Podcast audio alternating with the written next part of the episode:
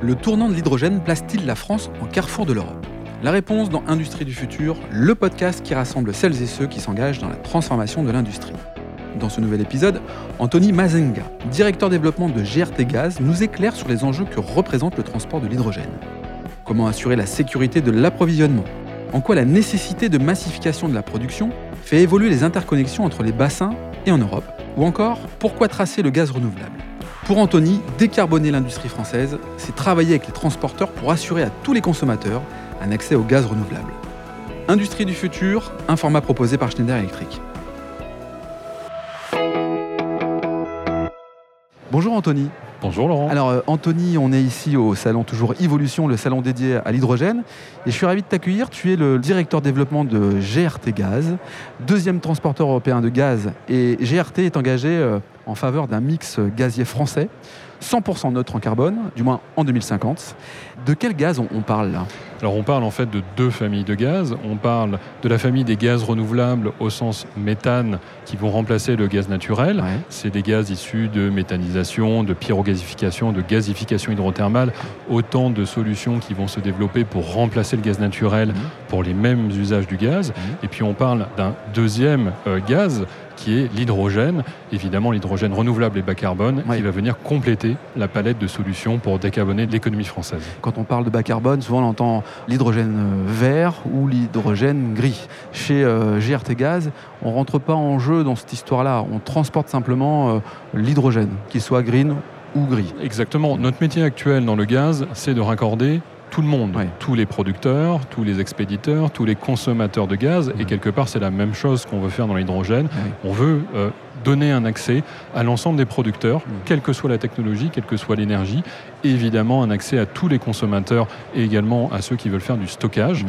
Alors évidemment, tout en assurant une traçabilité, parce que ceux qui veulent du renouvelable, il faut qu'ils puissent se sourcer en renouvelable, et ceux qui ne veulent simplement, entre guillemets, que du bas carbone, bah, libre à eux d'aller choisir aussi du bas carbone. Donc là, on parle finalement de traçabilité, j'ai l'impression. La traçabilité dans l'énergie qu'on consomme. Alors, je suis content de t'avoir ici parce que finalement, bah, tu es l'une des pièces du puzzle, mais quelle pièce essentielle Parce que là, on parle d'une évolution de cette industrie.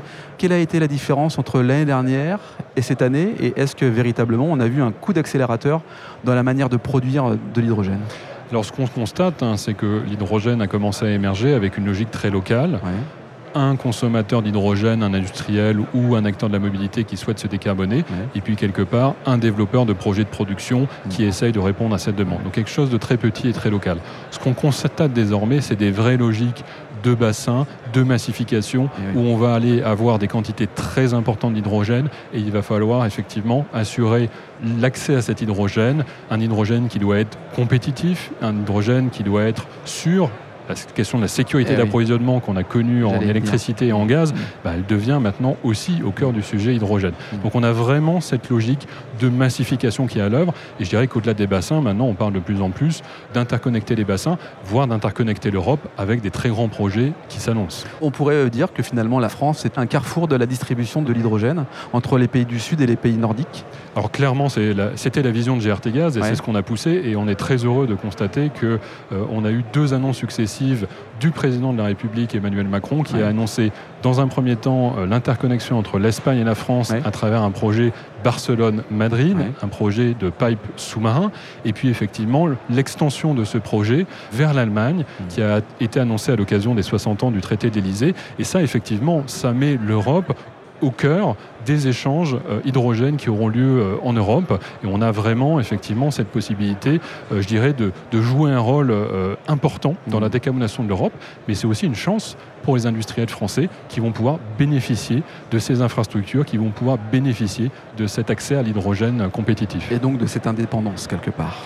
Alors il y a une logique, un équilibre qui doit être trouvé entre des imports, parce qu'on a des euh, productions d'hydrogène potentielles dans les pays du Sud à des prix très compétitifs, mais il y a aussi des logiques de produire localement, parce qu'on a aussi du renouvelable, on a aussi du nucléaire, et on a aussi des logiques effectivement de sécurité qui vont euh, amener à avoir un équilibre entre production locale et import. Mais dans tous les cas, on a besoin de cette infrastructure de transport pour interconnecter tous les producteurs, tous les consommateurs et faire que le système fonctionne. Alors, GRT Gaz donc, chemine euh, cet hydrogène. Est-ce qu'il faut adapter les canalisations actuelles pour le transport d'hydrogène? On sait quand même que euh, c'est un gaz qui est extrêmement léger, euh, parfois tendance à s'évaporer. Enfin, comment, d'un point de vue industriel, vous allez réussir à transporter sans faille, je dirais, cet hydrogène? Alors déjà, il faut expliquer une chose. Transporter l'hydrogène par canalisation, c'est quelque chose qui est connu, qui est parfaitement maîtrisé. Il existe aujourd'hui des canalisations de transport d'hydrogène. Simplement, ces canalisations sont souvent euh, de petite taille, de petite ampleur, parce qu'on parle de l'hydrogène historique, mmh. l'hydrogène gris, produit chimique. Quand on parle d'énergie, quand on parle de décarboner l'industrie, on parle d'hydrogène énergie avec des quantités qui sont largement plus considérables. Mmh. Et donc effectivement, on va aller chercher des diamètres plus importants et on va avoir des questions techniques plus prégnantes. Alors, de sujet, l'hydrogène, ça a tendance à fragiliser les aciers. Ça veut dire, ça veut pas dire que c'est impossible, ça veut simplement dire qu'il faut adapter les conditions d'exploitation on aura peut-être moins de pression dans la canalisation hydrogène que dans la canalisation gaz. Et puis effectivement, l'hydrogène, c'est une très petite molécule. Donc on sait que si on doit faire une conversion d'un réseau gaz à un réseau hydrogène, il y a certains équipements qu'on va devoir changer pour s'assurer de l'étanchéité de ces équipements. Donc ce sont des méthodes de conversion qui sont aujourd'hui à l'étude et qu'on va mettre en œuvre de manière très opérationnelle dans notre premier projet, le projet Mosaïque. On est entre la Moselle, la Sarre, le Luxembourg. Ah, et c'est un premier écosystème dans lequel on va convertir 70 km de réseau gaz mm. vers un réseau d'hydrogène avec les adaptations nécessaires pour que ça soit fait en toute sécurité. Alors, en passant euh, sur le stand de JRT Gaz, je voyais qu'il y avait effectivement aussi une, cellule R&D, quoi, une cellule euh, recherche et innovation, à la fois pour euh, former à des nouveaux métiers, mais aussi à la fois pour tester la résistance. Enfin bref, s'assurer de cette sécurité de transport de l'hydrogène. En deux trois mots, c'est quoi ce nom de code, RICE, c'est ça? Research Innovation Center for Energy? Oui, RICE, euh, c'est notre centre de recherche. Mhm. C'est notre centre de recherche en gaz, mais c'est de plus en plus notre centre de recherche en hydrogène.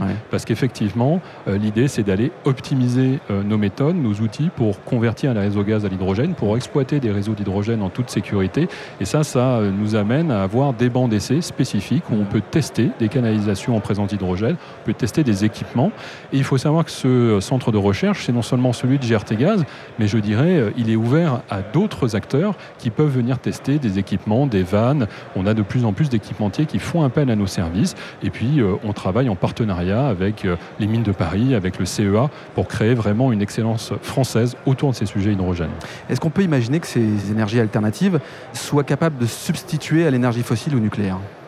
Alors, le nucléaire, je ne me prononcerai pas, mais en tout cas, ce qui est clair, c'est que dans nos visions euh, d'opérateurs gaziers, dans les visions euh, de RTE et plus globalement du gouvernement, on voit qu'en 2050, on a le potentiel en France et en Europe de substituer l'intégralité des énergies fossiles vers euh, les énergies renouvelables. Hmm. Énergie renouvelable électrique, mais aussi gaz renouvelable évidemment, et l'hydrogène va venir compléter la solution, notamment pour décarboner des usages qu'on pensait il y a peu très difficiles à décarboner.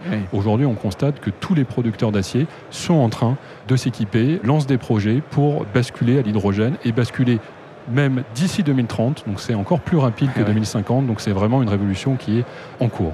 Donc on parle de transformation énergétique, transformation digitale, les deux vont de pair quelque part.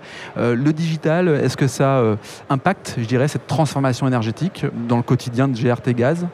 Alors, dans une euh, société comme GRT Gaz, on a évidemment énormément de données, on a énormément de euh, systèmes d'exploitation, euh, de télésurveillance, énormément d'outils. Et évidemment, le digital vient nous permettre d'optimiser toutes ces opérations, déjà aujourd'hui en gaz, dans le domaine, je dirais, classique. Eh et évidemment, demain, ce sera des outils qu'on va déployer, continuer d'optimiser dans le domaine des gaz renouvelables et de l'hydrogène. Très bien, c'est très clair en tout cas, cette présentation de GRT Gaz et ses enjeux. Comment fait-on pour avoir un peu plus d'informations Un site internet, un LinkedIn? Alors je vous invite effectivement à aller sur le site internet euh, www.grtgaz.com où vous retrouverez tous les éléments sur l'hydrogène, les gaz renouvelables et euh, on vous invite à parcourir euh, tous ces dossiers. On fait également parler beaucoup nos partenaires parce qu'on fait énormément de projets dans les territoires avec les acteurs et c'est grâce à eux qu'on réussit nos projets. Très bien. Merci Anthony. Merci d'avoir participé au podcast Industrie du futur, un format proposé par Schneider Electric. Merci Laurent. Si cet épisode vous donne envie d'aller plus loin, c'est l'occasion d'en parler à Antoine Chart, directeur national des ventes. Bonjour Antoine. Bonjour Laurent. Antoine, peux-tu nous dire comment passer de l'idée aux actes lorsque l'on veut se transformer? Laurent, c'est très simple. Les sujets de transformation digitale, de décarbonation et d'électrification sont au cœur de la stratégie Schneider Electric. Et comme on a pu l'entendre dans ce podcast, l'ambition de Schneider Electric est d'accompagner les entreprises du territoire sur ces enjeux de transformation. Pour entrer en contact avec nous, rien de plus simple, le site internet www.se.com ou mon profil LinkedIn où je me ferai un plaisir de vous répondre. C'est très simple, merci Antoine. Merci Laurent.